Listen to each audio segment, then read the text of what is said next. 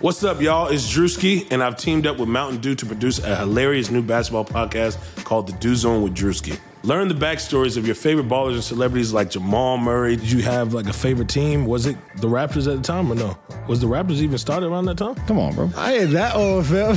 you talking like I'm 50. Taylor Rooks, A'ja Wilson, and many more. You won't want to miss this. Listen to The Dew Zone with Drewski on Apple Podcasts, Spotify, and wherever you listen to podcasts.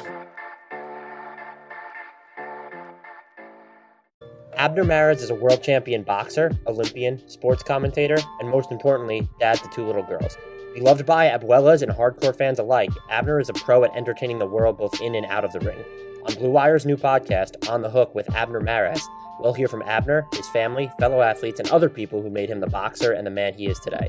They chat about topics like the state of boxing, Abner's journey from a kid on the streets to boxing champion, sports, music, culture, family life, and so much more.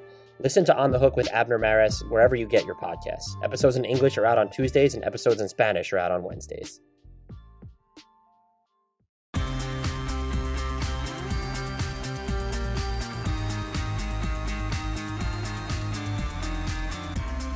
What is Crackalackin' Hardwood Knocks listeners? I am Dan Favale coming at you once more without my fantastic co-host Adam Fromal. I am, however, in just a moment going to be joined by Christian Winfield of the New York Daily News. Follow him on Twitter at Crisplash. That's at K R I S P L A S H E D. He does a fantastic job covering the Brooklyn Nets and the NBA at large for, for the Daily News. As you might have guessed, if you did not already read the title, this is going to be the Brooklyn Nets Look Ahead podcast.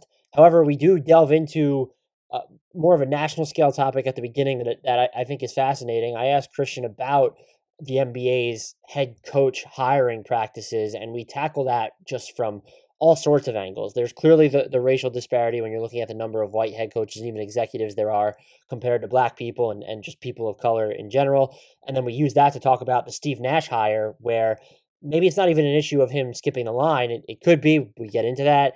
Uh, but it's the opportunity that he's getting to kind of take over a ready made contender as a rookie, where would every other rookie head coach have that opportunity. Uh, so that's a form of privilege for him as well. Uh, Christian had some great thoughts on that. I really enjoyed talking to him about them. But then we get into all things Nets. And even if you're not a Nets fan, this podcast is so interesting because we talk about trade targets and free agents galore. The Nets just they have a trade package in waiting. Are they going to go after Bradley Beal, Victor Oladipo, Jrue Jrue Holiday? We talk about Aaron Gordon a little bit. We're suggesting free agency targets. We're talking about Kevin Durant's return, how he looks post injury, the fit between he, Kyrie Irving, Spencer Dinwiddie, and Caris LeVert, assuming that not one of them is traded. We talk Jarrett Allen. This is all things Nets, but it's a great podcast for all of you. I hope uh, you listen to it, enjoy it. Before we get there, though, just want to shout out our sponsors, Bet Online and Indeed. Without them, this podcast would not be possible. And last but certainly not least, please, please, please, please, please, pretty please with sugar on top, continue rating and reviewing and subscribing to us wherever you are consuming your podcast.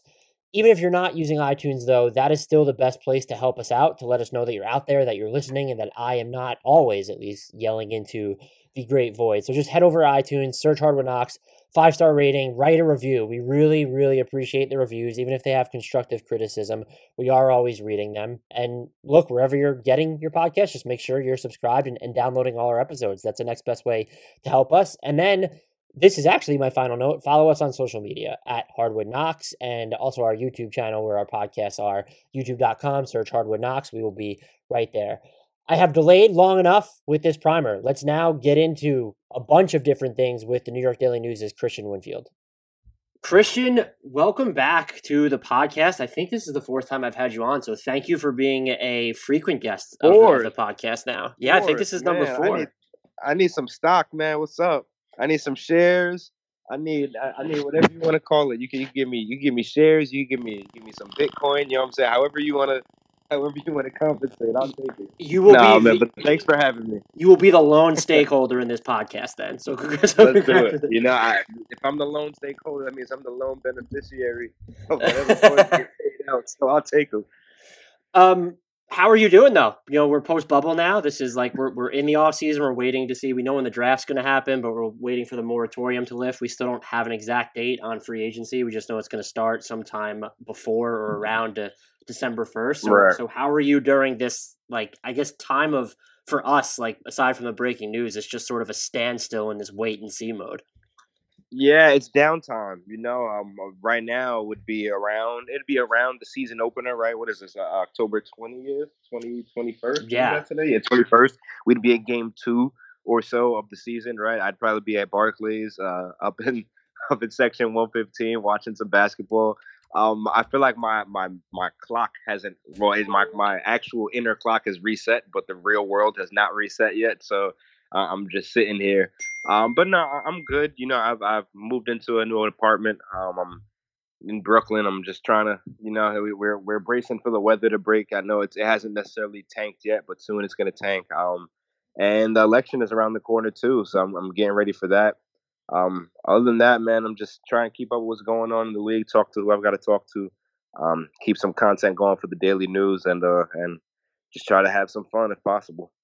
I will say the one, and I am crossing my fingers, doing anything I can to hope that the election turns out the way that it needs to turn out. But the the thing that's still catching me off guard is I don't think my clock is actually reset because yeah, I think the LeBron James conversation is what got me, where they were like, you know, he's going to turn 36 in a few weeks, and it's like, oh crap, this is you know we're we're close to December when LeBron's going to turn 36, and so that whole schedule flip has definitely thrown me off more than I realized. Right. I mean, shoot, my birthday's in in a week. What's today? Twenty. Yeah, my birthday's on the twenty eighth. So uh, I've got Happy early out what the hell I'm birthday. Right. Thank you. Thank, hey, you you officially are the first person to wish me happy birthday. How does it feel? Wow, this is an honor.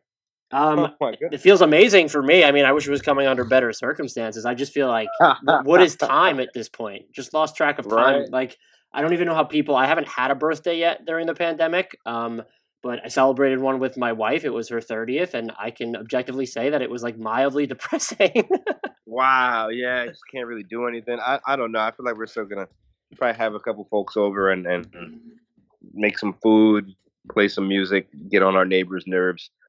That's about. I'm it. all for the latter. Too much to go around, right? Um, I wanted to start with the the Nets conversation, the Steve Nash hire, which is the biggest change that I think they've incurred since we last actually spoke about the Nets. Sure. And so when the news first broke, we're talking about this now, like I don't even know how many weeks after the fact. Uh, was that something like that decision? Was that something that caught you off guard? Because it seldom seems like these decisions actually come as a surprise to people who are who are really plugged in. But this also felt like one of those times where even those people were like, "Oh crap! Wow." No, let me tell you something. The the, the way the Nets operate, uh, you know, it's you know, no one saw Kenny Atkinson's firing coming or whatever you want to call it, dismissal, mutually agreed parting of ways. Um, no one saw that coming. You know, the the day before uh, the news broke, uh, the Nets had a game, and uh, Kenny Atkinson. I didn't really. I, I probably was talking about it to you the last time I was on the podcast, but we didn't really put it together at the time.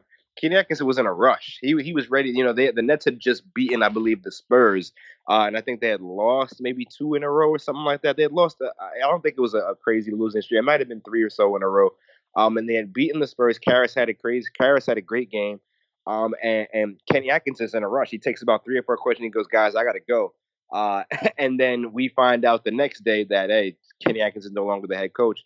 Um, so that just that just gives you a little bit of backdrop. You know, the, the Nets are generally a a, uh, a keep things on the hush uh, organization. You know, I'm Yep. I'm a guy who I'm I'm I'm running around trying to talk to team nutritionists about what they're what they're feeding the players and why they're feeding the players, and they're not even trying to give me information about that. Talking about it's proprietary information, and they don't want to give other teams uh, any ideas into what they're feeding their players. So I get that.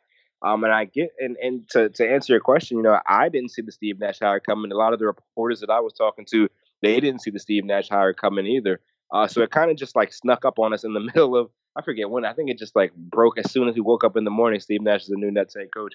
Um, it, it yeah. To answer your question, I didn't see it coming. You know, I had a, a list of names who I thought you know would probably be a, a good candidate. You know, we we the the conversation about black head coaches uh, that were qualified for the job. We we've already had that conversation multiple times. You know, we've had you know Mark Jackson. Got a couple, a bunch of different names. Tyronn Lue, a bunch of different guys who would have been, you know, even even some new ones. Alvin Gentry, Nate McMillan. Those guys probably Mhm. would have been qualified as well. Um, but you know, when you talk about Steve Nash, and you you know, there's two sets, and and this is something that I I've also come around on. You know, obviously there's yes, there are are, are black head coaches uh, who have extensive uh, coaching experience in the league, have been coaching for decades, and then there's the actual NBA player, MVP, two-time MVP, uh, who plays the position most like the head coach, who never actually was a head coach but always wanted to. You know, I, I understand that. You know, if you were a player in this league, you should have your pick of, or at least your your preference of what you want to do, and, and not necessarily get moved to the front of the line like ha- like like what happened with Steve Nash, but more so, you know, okay, well, you know, I played this game at a very high level. For example, Right. if Chauncey Billups wanted to be the GM of the Pistons, I'm sure that job would open up for him in a heartbeat. Why? He has no GM experience, but he played this game at a very high level. He's he's he's demonstrated his his his thought process uh, on TV. You know, we we know exactly. You know, that's like saying if, if Kevin Garnett wanted to be the the GM or have some type of role in the Timberwolves, he, he's a Hall of Fame basketball player who, who's won championship.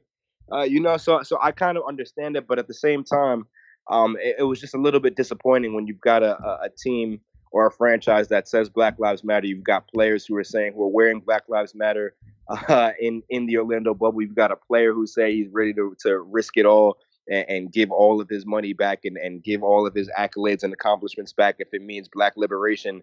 Uh, and, and then you you sign off on on a head coach who is not black, but um, you know, at, at the end of the day, if this is the guy who the the players feel and who the organization feels is going to take them to the next level, then then so be it. But I will tell you this: if they do not get a championship in the next couple years, um, then you have to revisit that question because Steve Nash.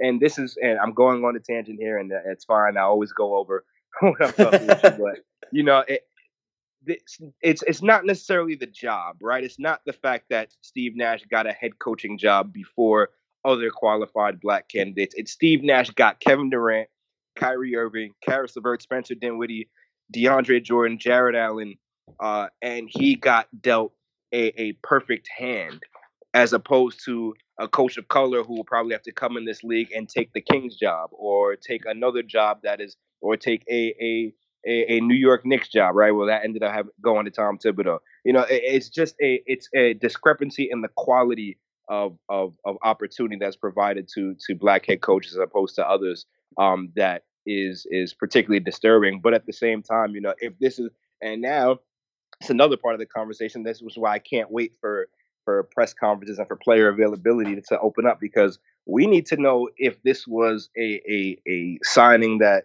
or a hiring that was made by Nets management, Nets ownership, or if it was a hiring that was gone after by players, right? Because players can't say, "Hey, we want uh, we want more black head coaches in this league," and then not use their power to do so, right? So once that that's something that I'm going to be asking once once Kyrie and KD are able to actually speak for themselves in a, in a public forum, um, and not you know what I'm saying like I, I hate the whole oh Kyrie went and spoke to uh, somebody on some podcast. Let me go write what he said. You know that's not really I, I don't necessarily like doing that. I'd rather talk to somebody directly about something.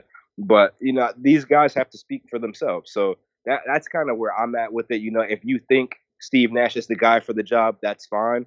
But if you also think that there is an issue with the number of black head coaches in this league and you're not doing something about it and you're a superstar in this league and you're a VP uh, of the National Basketball Players Association, that's not fine. You know, so I- it's it's it's a couple different layers to to the the issue. I don't I don't even necessarily consider it an issue. Well, I mean, it's an issue depending on where players stand in the fight for getting more black head coaches uh, in this league.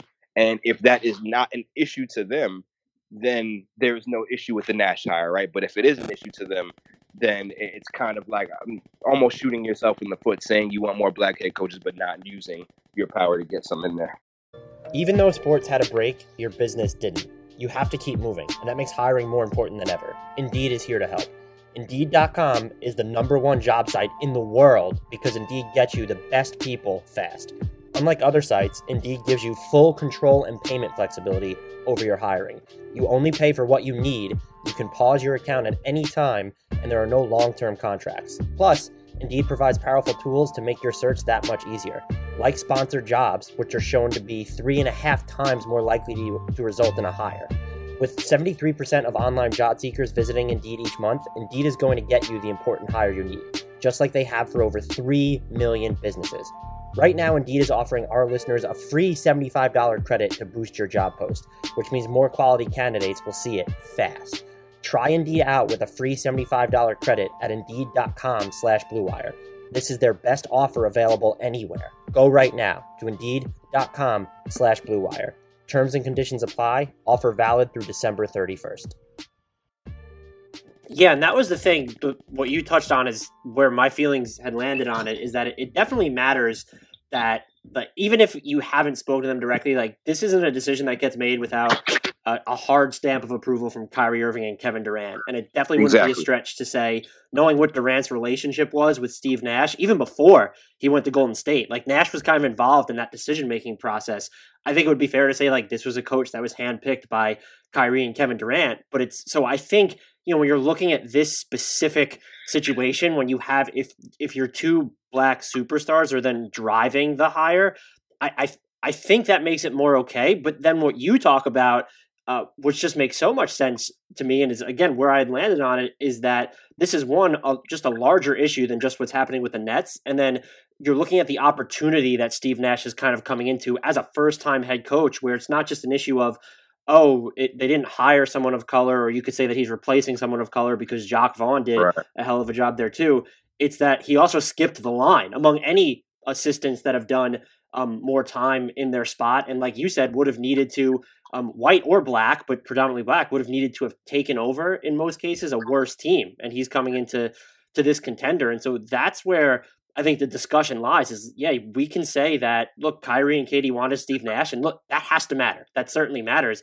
But it does like the whole perfect storm of circumstances here, I think lends itself to the to the larger conversation. And then the thing that I didn't even really think about, which you bring up, is just a, a very salient point: is where do the players land on this? Because this is just one of those issues where I feel like they haven't necessarily spoken or been asked too much about it. And so if they do think that there's um, this or or if they're all about the clear hiring disparity when you're looking at head coaches and even front offices executives, if that matters to them, then yes, something like this where Kyrie Irving and Kevin Durant are the driving force behind Steve Nash getting this job might not be the best look. Uh, that's something though that I think they definitely need to to talk more about it or actually be be asked about. I just the thing in this specific situation is you just keep coming back to Kyrie and KD wanting him. Even Kyrie saying on that podcast you referenced that you know, do we even have a head coach? Like he made it sound like it was more of a co-op.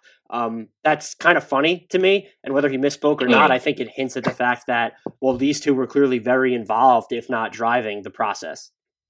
It, yeah, you know, I get, and, and it all takes, you know, these these things they they can be kind of touchy, right? Because if you ask a player a question in the wrong way, they'll get defensive Yep. and then they'll they'll yep. they'll they'll deflect it and they won't even ask they, they won't even answer the question. Now they're looking at a certain reporter a certain way like okay i know you've got some type of agenda. You you know who i appreciate uh the way they ask questions? Taylor rooks uh specifically when so you know I, I, was covering yeah I, I was covering just a little bit um in the early rounds especially when the nets were playing the not they weren't playing the magic in the playoffs but they played the magic or something happened with the magic. I don't think they, i don't think they played the magic but jonathan isaac um didn't well he didn't kneel for the national national no it was there wasn't it wasn't a playoff game it was a seeding game. And um what taylor rooks did was she didn't she didn't preface the question at all. She just said hey do you believe black lives matter? Right? And that's kind of the kind of that's the the question or that's the way the question needs to be asked for these players is do you think that there is an issue with the because I, I, you can't frame the question as hey do you, what do you think about or did you did you consider the fact that you know after you, you can't really attack players for not doing something right? That's not necessarily how you have to approach it but you can ask them a question open-ended question and then follow up on it right? So my question to them will be hey do you feel like there is an issue with the number of black head coaches in this league? Then i'll have to follow up you know did was that any did you guys consider that? Right? Mm-hmm. is that something that you guys considered when you were deciding whether Steve Nash was the guy for the job or not. So that's probably the way I'm going to do it. Um, and I'm pretty sure nobody else is going to ask that question. Um, I'm probably going to have to ask it the second time around because I've got other questions I got to get in as well. But it's going to be fun. I, I, just hope it's something that we can do in person um, because I, I'm really over the whole virtual thing. It's not. It's so robotic, man. You you know you know how it is, man. They don't even see you. You know, like they're looking at a screen of themselves. They don't even see you when you're asking the questions to them in in, in Zoom. Uh, they block it out. Uh, so I, I can't wait for that to come around because I, I, I'm genuinely curious. You know, I really want to know if you do think that it's an issue, right? That that there aren't enough black head coaches in this league, and, and you're willing to go to war. uh, You know, and obviously there, there's there's different levels of magnitude between black coaches and and black people getting murdered by police in Kenosha, Wisconsin, and in Ferguson, and wherever you wanna you wanna pick the example. But it, it just you know NBA players showed how much power they have, right? Right, They, they yeah. were able to they, they were able to, to go down to Orlando. Uh, they were able to get uh, people in Wisconsin on the phone talking about, hey, this is something that can't happen. You know, the, the NBA basically caved to their players' requests. Um, so why can't they use that same strength to put their coaches, to put coaches of color in in in good jobs? You know, and the only the only explanation is that they, they don't care as much, right? And Right. that's why I would have to ask, right? I, would, I say, do you actually is this something that actually matters to you? If so, why haven't you shown it? Yeah, I mean that's going to be a great question. I look forward to you being able to ask it. Um, like you said, hopefully it's in person, but I have like a suspicious feeling that you might need to fast forward to like 2022 for that. For for that. Please. I can't do another 2020, man. Nah, I can't do it.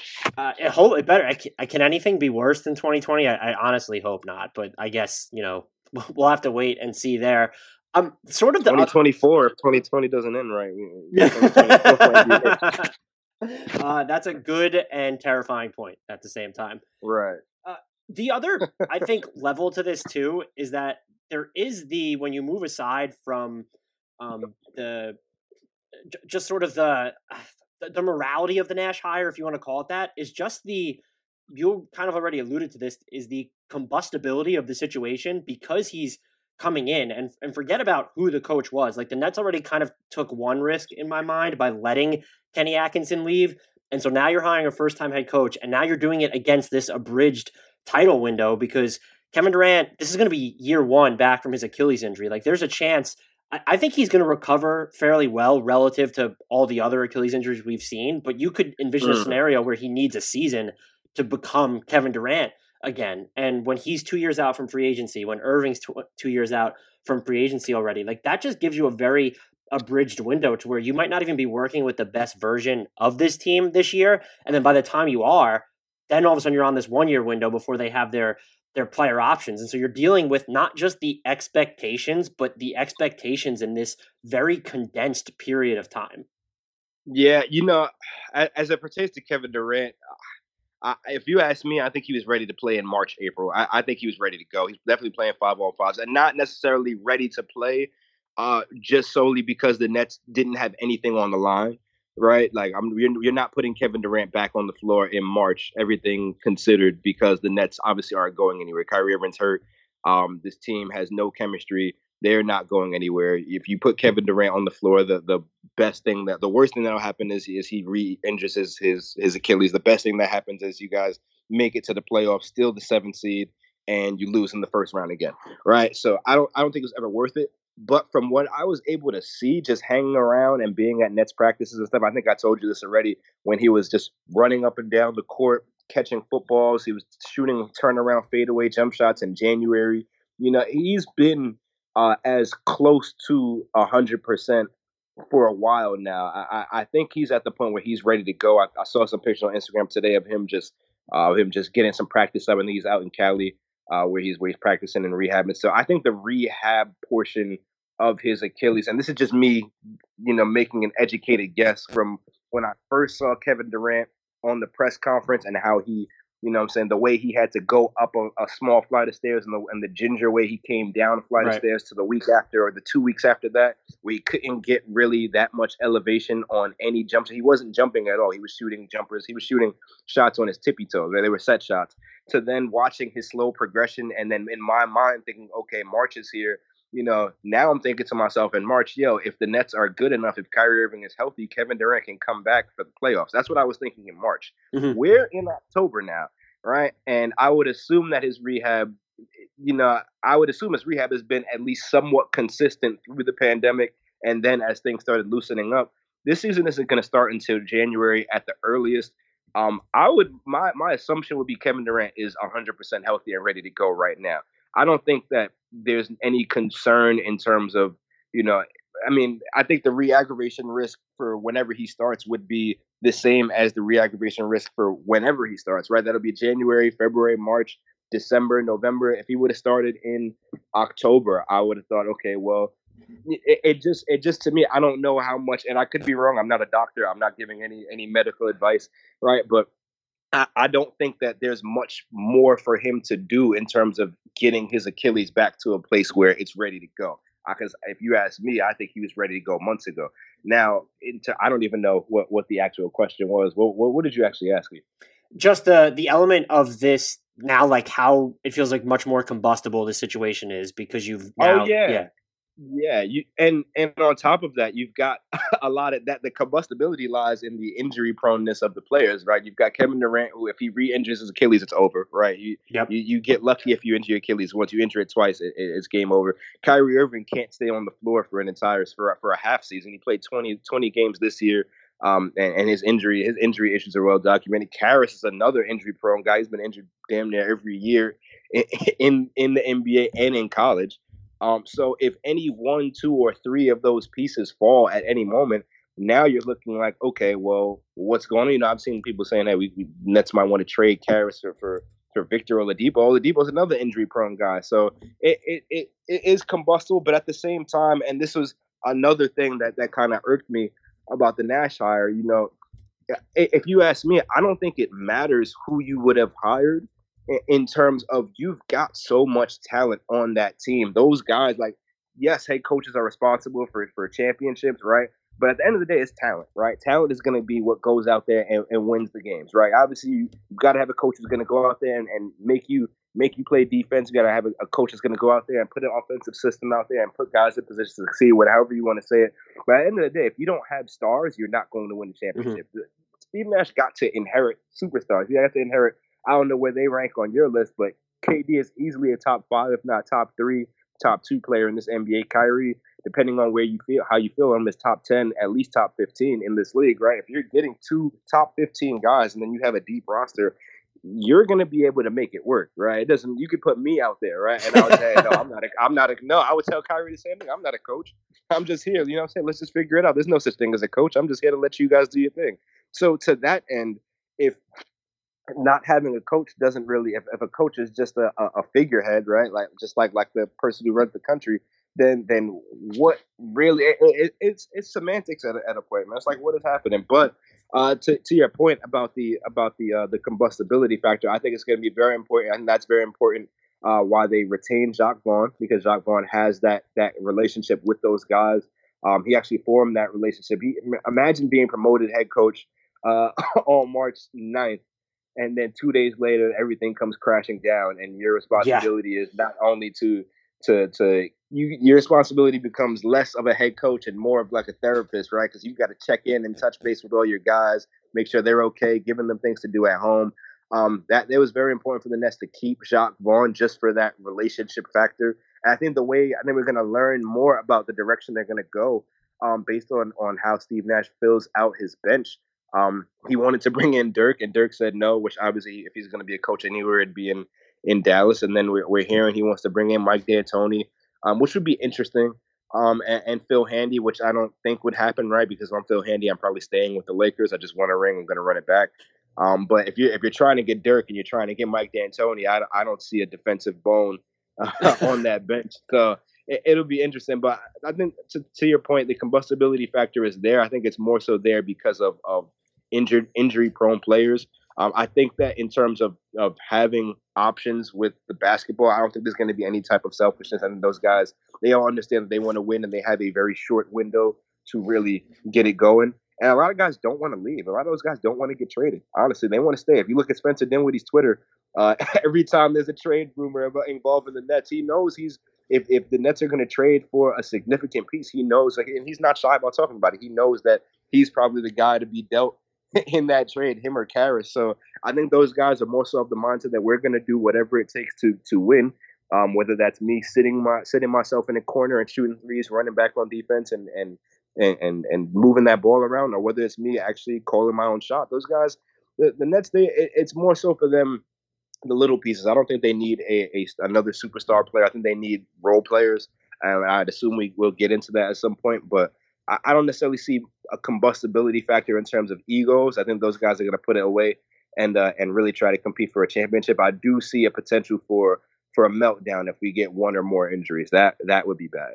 Yeah, and they're that you know that seems maybe more like a midseason thing, where like if they're also out to a slow start, like maybe that's where they hit like the the nuclear button. And I think the ego thing is important, um, especially when you're looking at Kyrie Irving and Kevin Durant. I, I don't think this can ever be overestimated.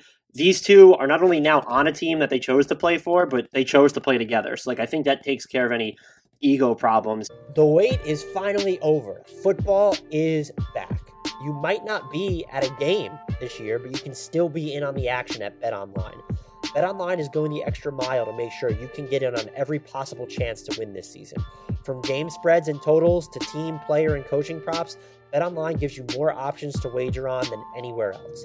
You can get in on their season opening bonuses today and start off wagering on wins, division odds, and championship futures all day, every day. Head to Bet Online today and take advantage of all the great sign up bonuses. Don't forget to use promo code BLUEWIRE, all one word, at betonline.ag. That's BLUEWIRE, all one word. BetOnline, your online sportsbook experts. And as you mentioned, there's like there's two layers to this question. Of one, do you see a pathway to where you know Kevin Durant, Kyrie Irving, Spencer Dinwiddie, and Caris LeVert to them all fitting together? Because in theory, it can be done, except that for all four of them, I would argue off-ball shooting is the the weaker part of their games, even though they can all do it. Caris LeVert specifically has not been this great off ball shooter. And then there's also, while I would not trade Caris LeVert for Victor Oladipo, like that's just something I wouldn't do right now because he's under contract. Um, Oladipo's injury prone too and going to enter free agency. Oladipo might be is is higher end, I would say, in the aggregate, but just looking at the contracts and the, and the health history, LeVert seems like the just the better you know keep for or has more value to the Nets. At sure. the same time, when you're talking about the potential for missed games, there is sort of uh, a validity to thinking that maybe you do need that third star to lift up those nights where you only have Durant or Irving rather than both of them. Because if you're the Nets, you have to sit back and say, how many games are those two going to play together? And you know, right. if, if that number is like I would say 50 games with them playing together, not like a piece, but together might be on the more optimistic end. And so maybe you want someone else who's not Caris or Dinwiddie to do the heavy lifting on those nights. Yeah, you know, I, I was I was of that thought process before we saw an NBA Finals with two duos, right? We saw Jimmy Butler and Bam, and we saw LeBron James and Anthony Davis. And I understand that that's an imperfect comparison because well where were the warriors right? Where were the nets with with their just two stars? You know there were a lot of pieces. You know where were the clippers? Clippers got bounced right? Because they had two stars. And when i think of the nets as currently constructed i think of them as the inverse clippers right? You look at the clippers you've got two stars and then you've got a bunch of gritty uh, two-way players uh, and the Clippers are supposed to have this this incredible defense that just did not show up against the Nuggets. Mm-hmm. Um, the Nets on the other side, you've got and you've got an offensive Clippers, right? You've got you've got uh, KD, you've got Kyrie, and then you've got a bunch of other guys on that roster. You probably got another four uh, from Spencer, uh, Caris, Joe, and if he's on, Taurean can get you 20. You've got four other guys on that roster that can get you 20 points. So if you've got six guys, you got two guys who are capable of getting you 30, and another four who are capable of getting you 20. You, have got a, a lights out offensive team. Um, it's interesting.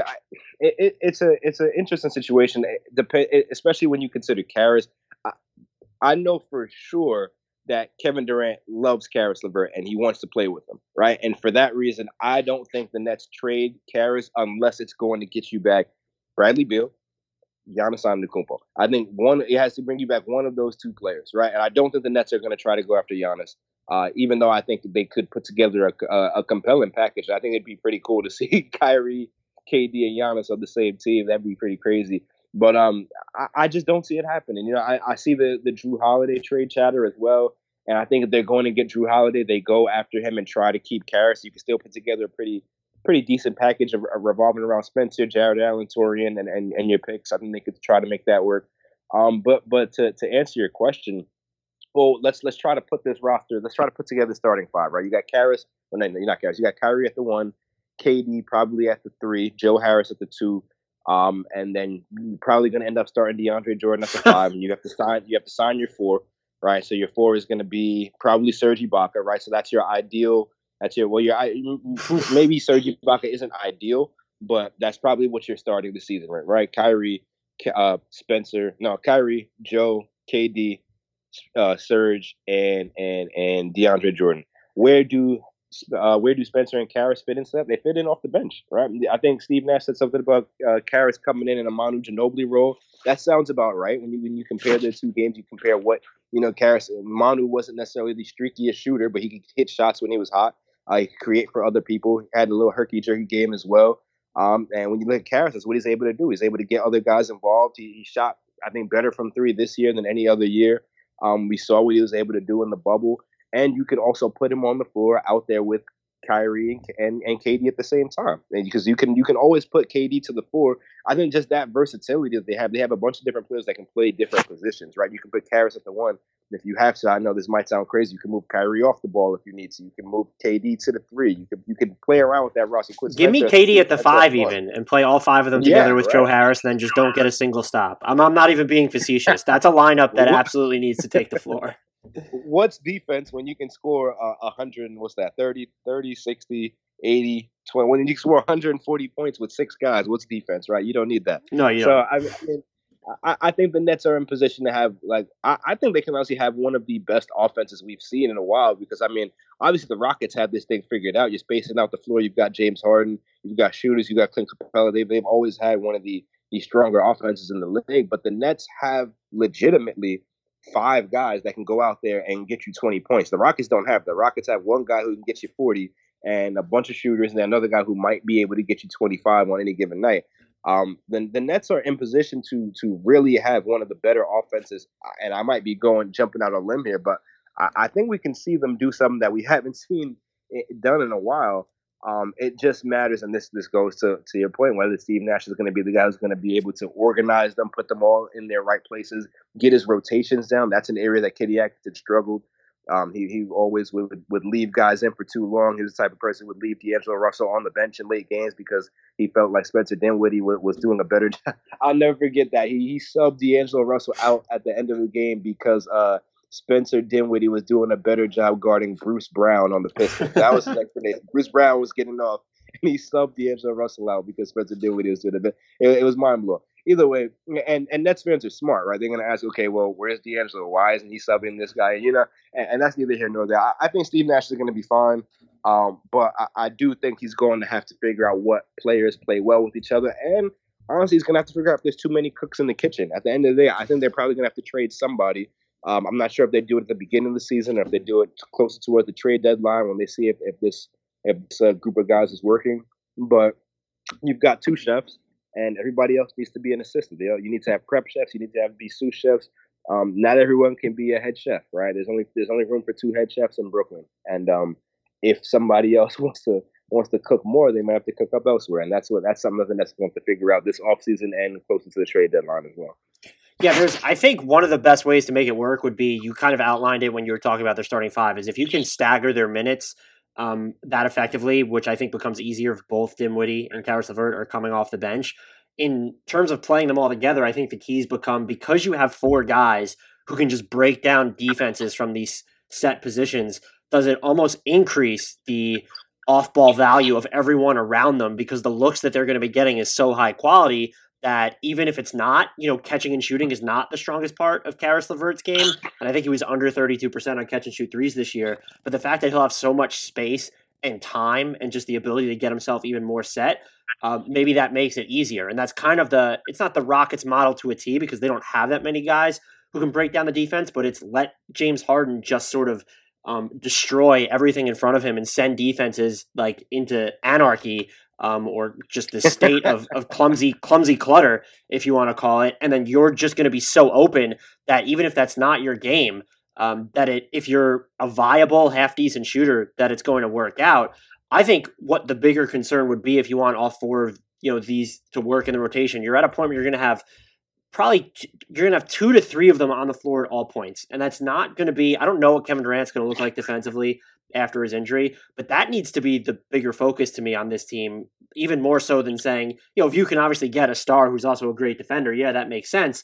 Um, Victor Oladipo is better than a LeVert or Dinwiddie in that area, but again, it's not someone that I'm looking at as an All NBA defender. And so, can they make maybe?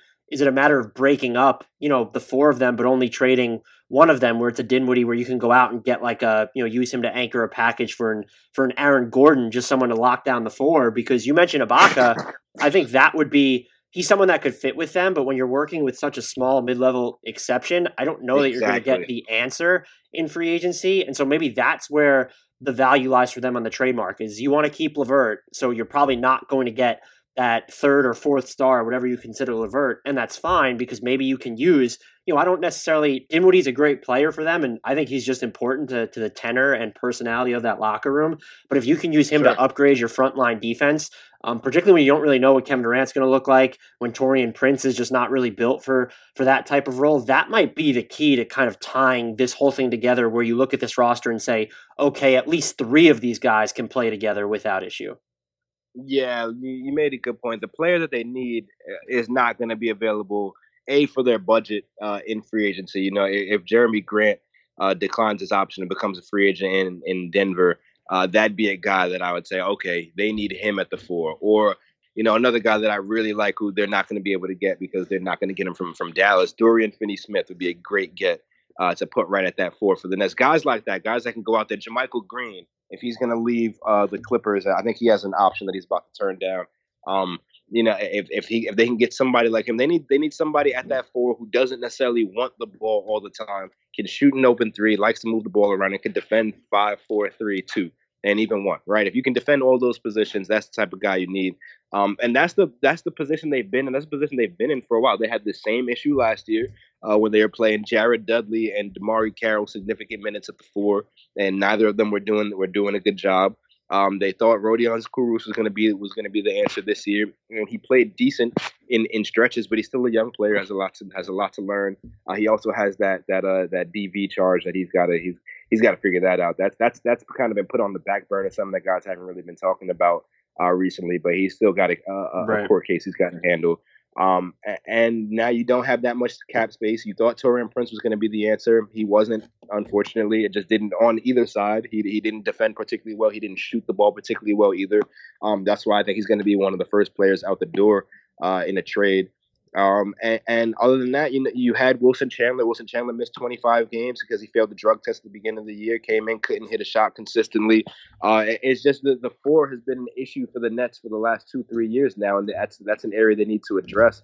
Um, so you know, I, I think they're going to be creative. I, I think they're going to try to honestly. I think they're going to try to trade for that third star. I, would like to see them get Bradley Beal. I think that's the only guy that you really, not necessarily blow it up, but that's the only guy that you deal all your young players uh, unless you're going to get Giannis. If not, I think you can get Jrue for for lower than than it would cost to get some of these other guys, uh, especially depending on what his interest is around.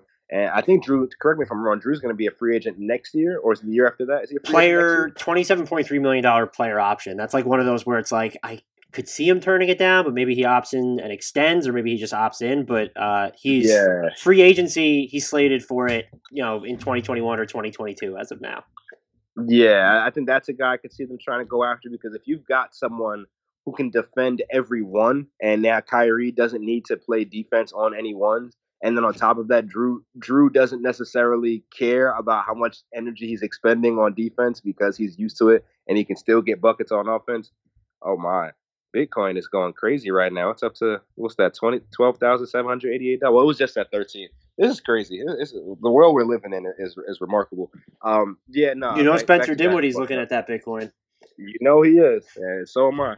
Um, yeah, no, I, I, just think that um, the Nets have to they have to figure out what their priorities are. I think priority number one has to be getting that four that they need because it's not on the roster. The person that they need at that four, I, I, if you if you put a gun to my head and said start somebody at the four, um, I'm probably it's game over for me because there's no there's no one on the roster to put there right now. Um, but I, I, think that that's that's where they're going to go first, and then second. Um, I, am not sure if Aaron Gordon is that guy for them either. Maybe he is. I, I, haven't watched enough Aaron Gordon defensively to know what his capabilities are. If he can even guard ones and twos like that. Um, but They're gonna they're gonna try to do something, and they're also gonna try to. I think they're gonna try to im- improve that backcourt, and they've got to re-sign Jordan. And that's gonna be a tax-paying team, man. I think they know that. Right. Um, and one, one scenario I saw was they're gonna try to trade for both Jrue and JJ Redick, which would be amazing if they could pull that off. I'm just not sure how they'll swing that. That that would definitely cost them Caris and Spencer. Uh, it, it would cost them a couple of the, a couple pieces and players, but um, the Nets are in the driver's seat, man. They've got so many assets and so many so many young players um, I, I, think they can pull off a lot of different trades. So I'm, I'm interested to see in what they do, and hopefully I can figure out what they do before you. Uh, I think, and look at free agency, I'm there's a chance because uh, one of the legs up that teams have this year in free agency is if you are willing to spend following all the revenue that was lost uh, mid this pandemic, like that gives you an edge. So even having the mini MLE, like maybe it gets you a player that it normally wouldn't. Um, and so they right. could be looking at a, you know, it could be someone like a Markieff Morris, who's not necessarily a bad fit, but maybe you can get a Mo Harkless or a Paul Millsap. Like those are two guys that would be right. fantastic fits for what they're trying to do. Um, the the Jrue Holiday and JJ Redick theory is interesting because I still wouldn't give up both Caris and Dinwiddie in that scenario. Um, just because both mm. of those guys, you already mentioned it, they're going to be free agents. But I do agree that if you're going to go for that third star, and Beal, we're assuming, is off the table because he doesn't want to leave Washington, and Washington doesn't want to move him right now. Jrue Holiday right. just seems like the perfect one um, to go after. That still leaves you with some front court defensive issues, but he's just he's so good, and he's going to give you defense across positions one through for one through three, and then there's another guy who can break down the defense for you. I'm still just very interested to see what they wind up doing at the four because Taurean Prince cannot be, you know, I don't even know if he nope. could be the short term answer at this point. And that extension, that two year deal, I know they were looking at it as, you know, this is like a good salary anchor for a trade, but that decision looks questionable at best at this point. Yeah, I mean, he he he pulled the wool over everybody's eyes. You know, he came in first day uh, uh training camp said, "Hey, you know, I'm going to take the challenge as the defensive stopper on this team." Uh, you know, I, am going to do my job and, and space the floor out. I'm going to do what it takes to win. And, and he tried. But, you know, talk is cheap. You got to go out there. And and I, it's tough for me to say he didn't try defensively, right? Because I, am not going to go out there and say he didn't actually try to right. make defensive plays. He did. He just didn't try consistently enough, right? And that's just his issue this year was consistency. He'd have some games where he got hot from three and then he'd go 0 of 16 over the next one. Well, 0 16 is, 0 16 is dragging, right? He'd probably go two for nine over the next three games, including one game with no threes made. You know, his shot selection at times was was pretty questionable. He's a guy who shoots sidestep and step back threes. You know, it's it's kind of ridiculous. He post up, turn, shoots turn around fadeaway jumpers. I was just like, yo, you're, you're, you're a stretch four. You're supposed to sit there and shoot open threes and make them and play defense. And, and he just didn't do either of those things consistently enough. Um, but I, I, can't keep bragging on the guy, right? I've made that point uh, many times. I, the four is obviously something they need to take care of. Um, and the contract, yeah, I mean, it is a team friendly contract, right? He's, they're going to be able to trade it. But I, I, do think the jury's out, right? I think people know now, okay, to what Taurean Prince is, who he is in this league. And um, I don't think people are going to be jumping at taking him, right? I'm not sure if there's a team that's going to be, like, oh, Taurean Prince is available, let's go get him. Let's give up something to go get him, right? Like, it's not it's not going to be they, that adding him to a contract is not going to help your cause, right? Or adding him to a trade is not going to help your cause. So it, will be interesting to see how if they're able to. I'm, I'm, sure they'll be able to, to move him as as a cap filler, but you're gonna have to attach a pick or something to that because. Uh, I'm not sure what value he brings if he's not defending at a high level and he's not consistently hitting threes anymore. Yeah, I think it's look you you hit it. It's he's he helps him with the salary matching where it's like if you attach him to another salary, like you can take back a more expensive player while including other stuff alongside him. The uh, looking at players that are actually on this team, though, do you have any feel for how you think the Nets really view Jarrett Allen moving forward? I think he is better for them than DeAndre Jordan, but it's very clear um, how high on the pecking order DeAndre Jordan is. And now all of a sudden, you're at this point yeah. where Allen is extension eligible. Is he someone that you envision them extending? You envision them letting it reach restricted free agency, or do you think that he's just not going to finish next year with the team, even if he begins it with them? That's a great. I, I think it depends on what the. I think so. If the Nets are going to trade for a third star, Jarrett Allen is going to be part of that deal, right? right? Just because you're, you're probably going to put Caris in there, depending on who you're going to get and depending on the team, you know, you know, Jarrett Allen, he, he's a starting center in this league. He proved that in the Orlando bubble. He proved that before DeAndre Jordan came. Um, he can play. You know, he's he's a guy who's going to protect the rim and he's guys going to run. His guys going to finish dunks. Um, the issue with that is that there will always be another Jarrett Allen, right? There's nothing Yep. special about him, unfortunately. He the, the most special thing about him is his pro, and, and the fact that he plays pretty he plays video games pretty cool. He's a great guy, great dude, but And there was that like something- moment in time where it looked like he was going to be a three point shooter, and then all of a sudden, like that just yeah, nah, he shot one. I, remember he was practicing a little bit, and Kenny Atkins was like, hey, "We're gonna need you to start shooting threes. That that that ship has sailed." Um, you know, and it's fine. You know, Jarrett Allen is a he's a very fine center, right? He, he's he's going to be a, a rim running and, and rim protecting big man. He'll probably get a contract, probably somewhere in the in the four year, forty something million dollar extension at some point, or maybe a little more than that. However, they're going to do it, wherever he ends up. But you will always be able to find a a tall player who can run, jump, and and dunk. Right? It's it's it's unfortunately it's, it's that's what they have in DeAndre Jordan. They have an older version of Jarrett Allen. Right? I don't see any difference between the two, except one has been in the league for however long DeAndre Jordan has, and the other has been in the league for three years, going on four. So I think that's the situation. Um, and then what complicated is that the Nets went ahead and drafted Nic Claxton last year, and I think Nic Claxton is a five. Right? I mean, he I, I don't think there's any benefit in playing him at the four. Uh, I, I think he's a five in this league. So he's he's been in this tweener situation ever since then. Um, he, he got demoted for a guy who, honestly, in my opinion, he's better than, except for the fact that you know DeAndre Jordan, his underrated ability is being able to pass that ball. He can do that. Uh, I didn't have a, a great appreciation for how he was able to pass the ball until he came to Brooklyn.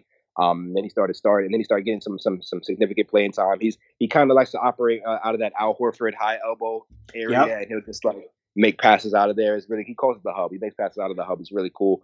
I think Um, that year he spent, I think it was a year without Chris Paul, is like where that really started honing in for him. Is because he's always been kind of able to make those like quick passes on the move, but where you're talking about his set playmaking, that felt like you know I'm not necessarily sure he needed that, but like when Chris Paul was gone that year, and then they traded Blake Griffin, I believe, uh, too. That Right. that uh, the season after Paul left, like that really opened the door for him to experiment with that.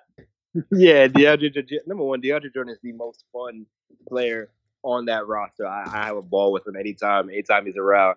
You know, you, we ask him about the passing, and he always says, "You know, I'm telling you guys, they just got to give me the ball, put the ball in my hand." I'll make a play. That's what he says every time, and, he's so serious, but it, it's real. Like he can actually make plays, and that's the area that Jarrett Allen hasn't. Like he, he's made, he's had games in the bubble where he was able to, to to operate and make some. He had some actually pretty good passing games in the bubble, but that was the first we've seen of him being able to do that. Right, DeAndre Jordan's proven to be able to make those passes this entire year. Then that's the next step for for Jarrett Allen. But you, you know, it, it just go it boils down to you will always be able to find the player that can do what Jarrett Allen does, right? How many other rim protecting, rim running seven footers are there in this league? There's probably one on every roster, right? It's just more so opportunity and, and uh, uh, uh, organizations' patience in developing their players. Um, so I, I, I, that for that reason, I think Jarrett Allen's probably going to get traded. Um, because number one, you're not trading DeAndre Jordan. He's going to be here as long as Kevin Durant and Kyrie Irving are. And I just don't think it's feasible for those two to be splitting 20, for those two to be splitting 48 minutes. Um, I, I don't think it's going to work that way. I mean, it could. In, I mean, in theory, probably- it could work that way. I think you're But right. that extension is coming up. Yeah, right? and that's what it is. It's like you're paying DeAndre ten million a year basically, and then once Allen's at that level, like are you're then paying twenty plus million dollars for what combines to be a non superstar center that that becomes problematic. I, I don't care how close he is with Kyrie or KD. It just the the the the number is bad, right? Four years, forty million for a guy who's getting older, and I mean, Father Time is undefeated. That fourth DeAndre year is a killer. That's the one that got me. Yeah. I was like four. Yeah, yeah, it, it's bad. But I mean, and, and there's no but, right? He's he's only going to get older. He's only going to get less athletic, less agile. He's only going to be less effective at guarding ones and twos. He's only become more of a liability on the floor over the next few years. And that's just the unfortunate fact about anybody who gets older, right? Like any Mhm. player except for LeBron, right? LeBron Yeah. is the only player I've seen who is who is actually whooping Father Tom's ass right now because that man doesn't stop. But everybody else, the older you get, the, the less effective you are in a bunch of different areas. And I, I think that it, it was a mistake, but it's a mistake you have to make if it means bringing Kevin Durant and Kyrie Irving on. Right? Like, okay, I'll give DeAndre Jordan $10 million. We'll just have to go draft another young, uh, fun center who can who can fill in the minutes that DeAndre Jordan doesn't play. And that's what it's going to boil down. DeAndre Jordan is going to be the most compensated role player ever. He's going to be great.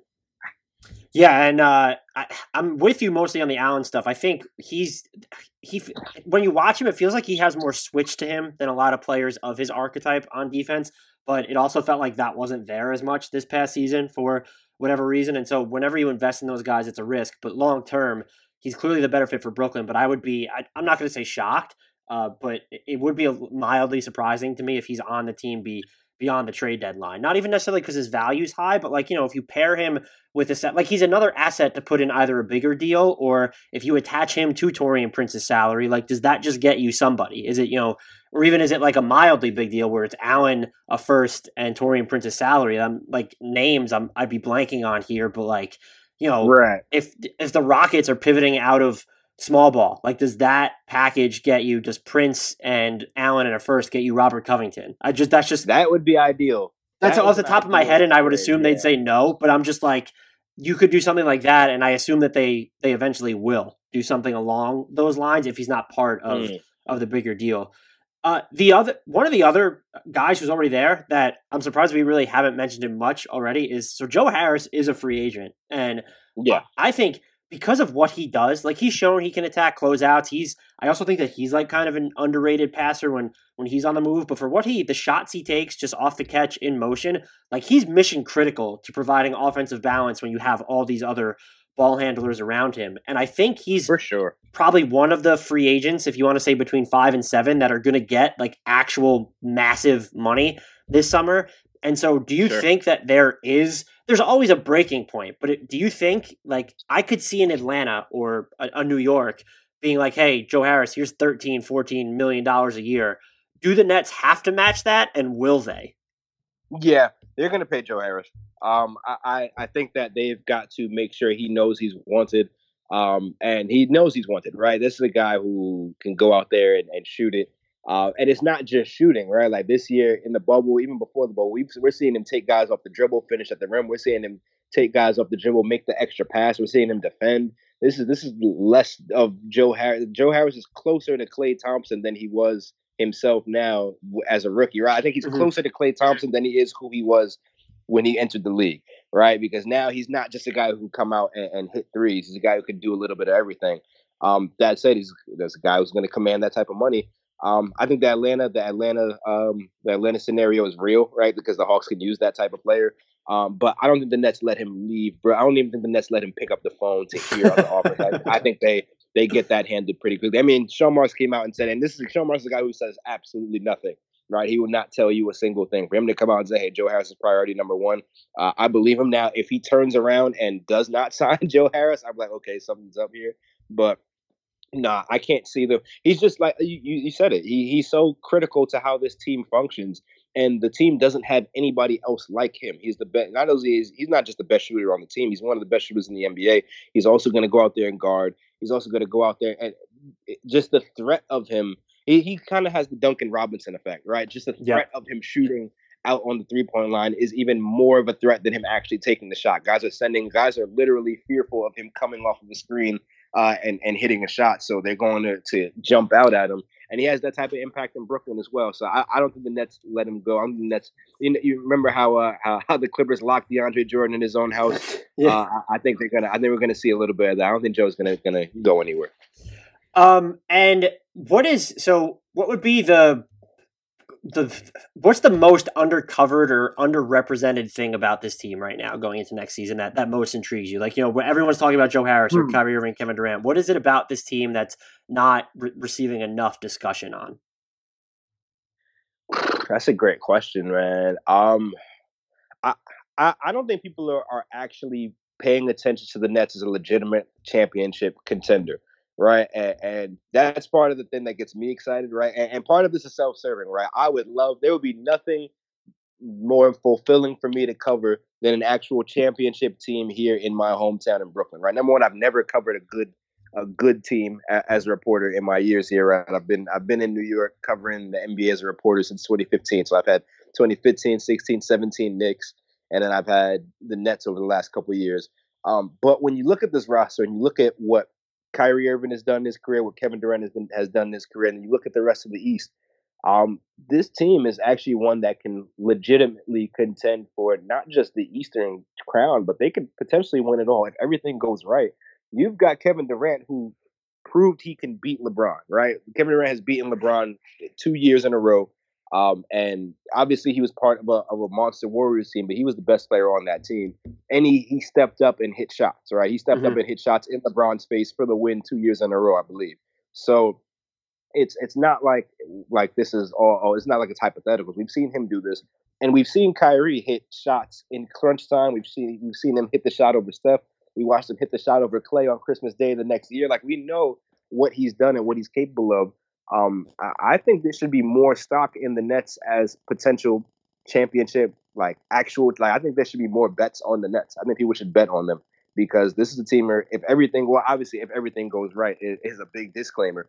But if things go, if if the ship just stays straight and doesn't get any holes in it, they're at least going to be top four team in the East, right? I don't think I don't think you could name five teams that'll have a better record than the Nets if Kevin Durant and Kyrie Irving are healthy, right? We, we could try we could try Bucks, Raptors, not the Sixers. I don't think the Heat have a better record. Um, maybe the Celtics, maybe the Raptors. I don't think that. I don't think those teams. You know, I think you I, could I think go three. I think you could say pretty solidly if the Nets are semi healthy, they'll be top five in the East, if not top four. Yeah, yeah, yeah, easily. And and then from there, it's playoffs. And if you look at the East, I'm not sure if you if there are any other two if there are any two other players you'd rather have on your team in crunch time in the playoffs than Kyrie and KD. Can you name one? Maybe Jimmy Butler, based on what he was able to do. But other than that, based on what I saw this year, I, I wouldn't want Giannis on my team in crunch time in the playoffs. He's he's very he's easily def- defendable, and the Bucks are are not a complete team. Um, Kemba, well, in my opinion, he was exposed. Love Kemba, but he's got to step up, right? Jayson Tatum also has to step up. Um, no one on the Sixers. There, there's no one on the Sixers I want over KD and Kyrie in crunch time. Maybe Jimmy Butler, but we still don't know if this was a one-off from Jimmy Butler. If we can do this every year, the Nets have two guys who are proven whatever assassins in the playoffs, mm-hmm. right? So it, it's tough, man. I think there's that, and then there's just like how, how much fun are these guys gonna have, right? I think when you've got when you've got a team with so much talent, you know, it's just like a. I think you talk about the combustibility factor. There's only one basketball can all these guys get involved. But B, you know, if you know, and, and we're trained not to go okay if everything goes right, right? Because things rarely do go right. But if you just allow your mind to wander, what if things actually are are perfect in Brooklyn for once? You know, this could be a team that wins 60 games, 55, 60 games, and that would be a a, a that would be crazy. And then there's also the comparison to the team across the bridge. The Knicks are still are still crazy. They're probably gonna end up trying to trade for Chris Paul. um, and, and, whatever else is going to happen over there. and the real underrated thing is, I think we're going to start seeing a lot more traction for Nets basketball. Right, the Nets have always been in the Knicks shadow, but now we're in a we're we're in an era where the Yankees just got bumped. Uh, the Mets aren't very good. The, the, the, Jets stink. The Giants stink a little bit less than the Jets. The Jets are. Uh, that just got me. New York football is fan. is depressing. That's we can New leave York it at sports, that. New York sports, yeah, New yeah. York sports is in a bad place. Yeah, and and the Nets are one of the only teams in New York sports that have a legitimate chance to win it all next year and the year after that. I think that's something people aren't talking about. And yeah, that that's I guess that's my that's there's my the, the right I there. think I might even count myself among them looking at next season where I just don't know that I necessarily consider them one of the foremost contenders. They have that range of outcomes for me. I just honestly don't know what to expect from year one Kevin Durant because you talk about the crunch time playoff stuff and I agree with everything you said. I would say maybe Kyrie is like comes closer to being approximated if you look at what Jimmy Butler or Kemba without knee problems could do. But like Kevin Durant is like the epitome of crunch time, just can't like unguardable. Like just being sure. all like you give it to Kevin Durant, he'll shoot over the top of everybody if it has to be that simple. Like it doesn't need to be anything complicated. He'll walk it up the floor and he can fire over anyone. And so having him exactly. is such a huge advantage. I'm just I've gotten caught on both sides of the spectrum where I'm too optimistic after a serious injury, and that's what I was with Gordon Hayward, or then where you're not optimistic right. enough. Uh, and I fell into that trap with Rudy Gay, where I just really kind of thought right. that he's done, and he's coming back from, or he came back from a similar injury and play, played quite well. I just, the type of player Kevin Durant is, as you mentioned before, I would have had him as top three easily. I just don't know where he is now, and even how much of a glimpse of what he actually is, we'll see during the regular season because you have to imagine that the Nets are going to strive to conserve him for the postseason for those moments that you just described. And I think for me personally, that's why I'm so hesitant to render any sort of verdict on the Nets because I could see them coming out of the East, but I'm also very reticent to be like, you know what, this is a 50 win team that's going to have a top three record as well. Yeah, it like like you like you said earlier, it only takes one one of those dominoes to fall, whether it's Kyrie's shoulder or, or Kevin's leg or Caris's thumb or or Spencer's Bitcoin wallet. It only, only takes one of those one of those dominoes to fall, and then and then this team could be in free fall. Um, but I, I honestly, honestly, and, and free fall is a stretch, right? Because even if Kyrie goes down for 15 games, you still have Spencer Dinwiddie, you still you still have Caris LeVert, and you still have Kevin Durant right? Mm-hmm. And if for some reason both of those guys go down for an extended period of time, you still have Caris and Spencer and Joe and a couple other guys, and who knows? And that depends on whether you trade or not. Um, you know, I, I, think you said it best. There's such a there's such a wide range of, of outcomes for this team. Um, I, I and this probably is probably the homer in me, right? I've never seen a successful New York basketball season um, in my lifetime that didn't include, let's see, Carmelo Anthony or let's see, was it? I think Latrell Sprewell was around when the Nets when when the Knicks were uh, yeah ninety nine. Latrell, Allan Houston. Uh, yeah, about I was seven at that point, right? So I, I was born in ninety two. I was seven at that point. Uh, and anything before that, I wasn't necessarily coherent enough to understand what was happening. So I've only seen co- I've only seen good New York basketball two periods of my life. Once and and then no, and then there's a third time when Deron Williams was there with the Nets, and and and they were semi okay. Right? So they were Homer, se- I love that that's the were, state of New York yeah. basketball. They were semi okay. Yeah, that's basically how you can put it, right? New York basketball has been semi okay uh, at best for the last two decades or so, right? Wow, it's been two decades and we haven't seen more than a second round uh, appearance from either of these teams. Either way, you know, I, I think that New York, New York deserves something, right? New York deserves it's one of its sports teams to to to to be good and actually win, right? And what it would do for this city would be amazing. That the Yankees haven't won anything since 09. Um, the the Knicks haven't won anything since what seventy three. Yep. Um, the Nets the Nets made it to the finals not too long ago, but they were well not too long ago. Was God, those that those teams, so. Vince Carter, Richard, th- those were fun teams. Yeah, but that wasn't even New York. That was New Jersey, right? Yep, so that's a good point. New Yorkers didn't. New Yorkers can't really claim that. Uh, the Jets have sucked for so. Think about this: the best the Jets have been in this decade was the Mark Sanchez era. That was the wow. best the Jets. That might have even been this decade. That might have been last decade. No, I think that was this decade. The best the, the, the best the Jets have been in recent memory has been the Mark Sanchez era. That's how bad it's been. The Giants the Giants have been okay, right? They, the Giants are probably the gold standard. They they they've won a couple Super Bowls, but they yeah, but then now. they suck if they don't win a Super Bowl. That's basically how. Yeah, exactly. But even if they even though they suck right now, there's still some hope, right? Like okay, well you've got Daniel Jones, um, you've got you've got Saquon Barkley. He's hurt, but at least you, there's some semblance. There's still a feeling of of okay, this will be okay as it pertains to the Giants. You don't have that feeling about the Jets. I'm a Jets fan. The Jets suck. Well, that's what the Giants have going for them is they're not the Jets. I think that's why their outlook seems better.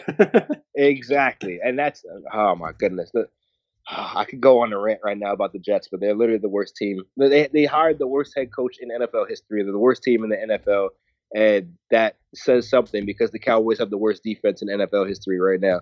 So how you can be better than the team with the worst defense and then well worse than the, uh, I'm not even gonna go into that. Either way, I think that the Nets have a chance to to actually bring some hope back to New York, right? And it the bar is set so low they don't have to win a championship this year. They have to make the playoffs and and really make the Eastern Conference Finals, right? That's what you want them to do. And then next year, go get whatever pieces it is that you need for that. Um, but they they can really they, they can really do something, man. I'm excited.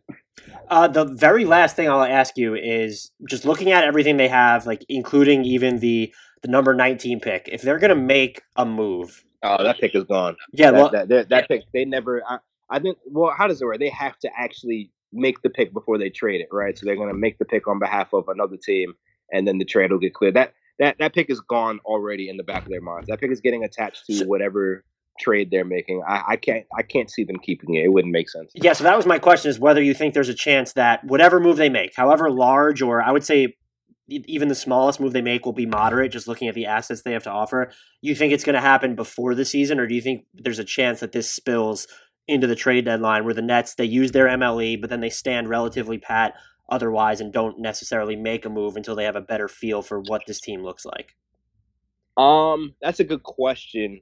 Um, I think it depends on who they get, right? Like if you're going after a large target, if you're going after a Jrue, or if you're going after a, a, a Beal, or you're going after a LaVine, then you're gonna know on draft day, okay, if we're going to get LaVine, that pick is gone, right? Or we're we're attaching all the we're, we're getting if we're going to get Beal, all these players are gone and these picks are gone. If you're going for smaller smaller pieces, right? Like if you if you go through the season and, and you realize, okay, Kyrie's Kyrie's uh, shoulder isn't that great, and Spencer is playing a lot of minutes, but we really don't have a backup point guard. Chris Chiozza went ahead and signed elsewhere.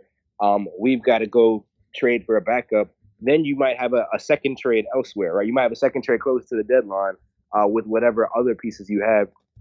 So I just I think it more so depends on whether they clear everything out at the at the trade deadline and getting another star, or whether they there might be a chance. I mean, that's that's a good question. I didn't really think about like that. There might be a chance that some of this spills over to the trade deadline, but that's that's interesting I, because there's there's also a train of thought where it's like, yo, this team as currently constructed can can go for it, right? They're deep, right? They they need what they need one extra piece. That piece would be a four, right? And you, ideally, you want to trade Taurean because once you go get that four, there's no real room or role for him, right? Because you're playing KD most of the minutes at the three. You're gonna have Caris and Spencer and Joe and Garrett Temple is gonna be playing more minutes than Taurean. Um, you're gonna if you want to put Taurean in at your backup four, you know what you're gonna get out of that. So it, it's an interesting scenario there. Um, but I don't know. I, I guess if, if, I was a betting man, I'd say the Nets would get a lot of their business done ahead of time because that's something that you don't you, you don't want that that I wouldn't necessarily call it tension, but you don't want that dark cloud hovering over a team's mm-hmm. head throughout the season. Oh, who's going to be here? Who's not? Um, so I would bet that a lot of this stuff gets done at the trade. Dev- I mean, at the at the on draft day, really, or in or during the off season. But you know, you might get you might think it's done, and then something's not working out, and you need to make a little change here or there uh, at the trade deadline. So we, we might see them do something bigger in the summer. Well, it's not even this crazy. It's not even the summer. Something bigger during the off season, and then and then a smaller subsequent trade around the trade deadline. Um, but I, I would basically try to get a lot of their work done uh, as early as possible.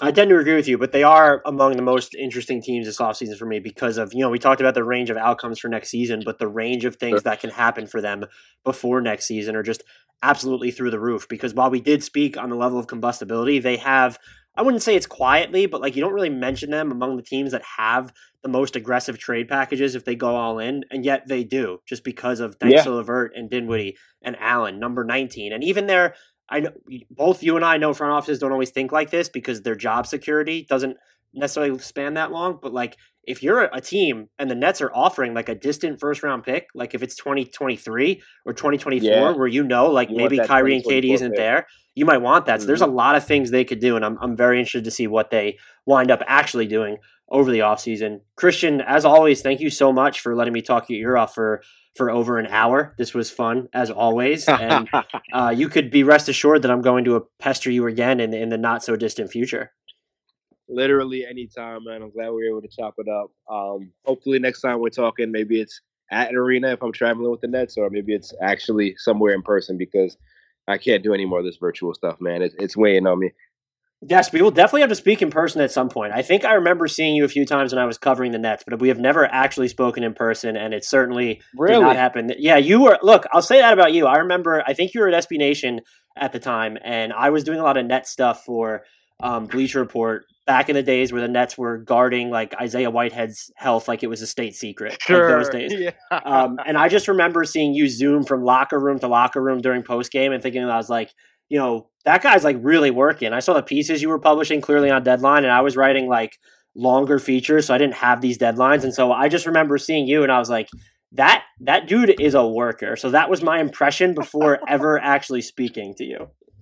Yeah, I appreciate that, man. You know, you know the hustle, man. You got to these these players. They actually you have a short window of time to get them, and after that they're gone. So you got to hustle from one locker room to the other and pray you didn't miss anybody. But I appreciate that, man. Uh, next time, hopefully, when the streets reopen, uh, we'll definitely grab we'll grab a drink or something, man, for sure. Definitely. I'll talk to you soon, Christian. Take care. My God, thanks for having me.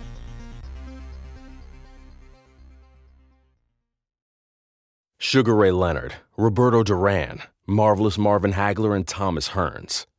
Legends, whose four way rivalry defined one of the greatest eras in boxing history.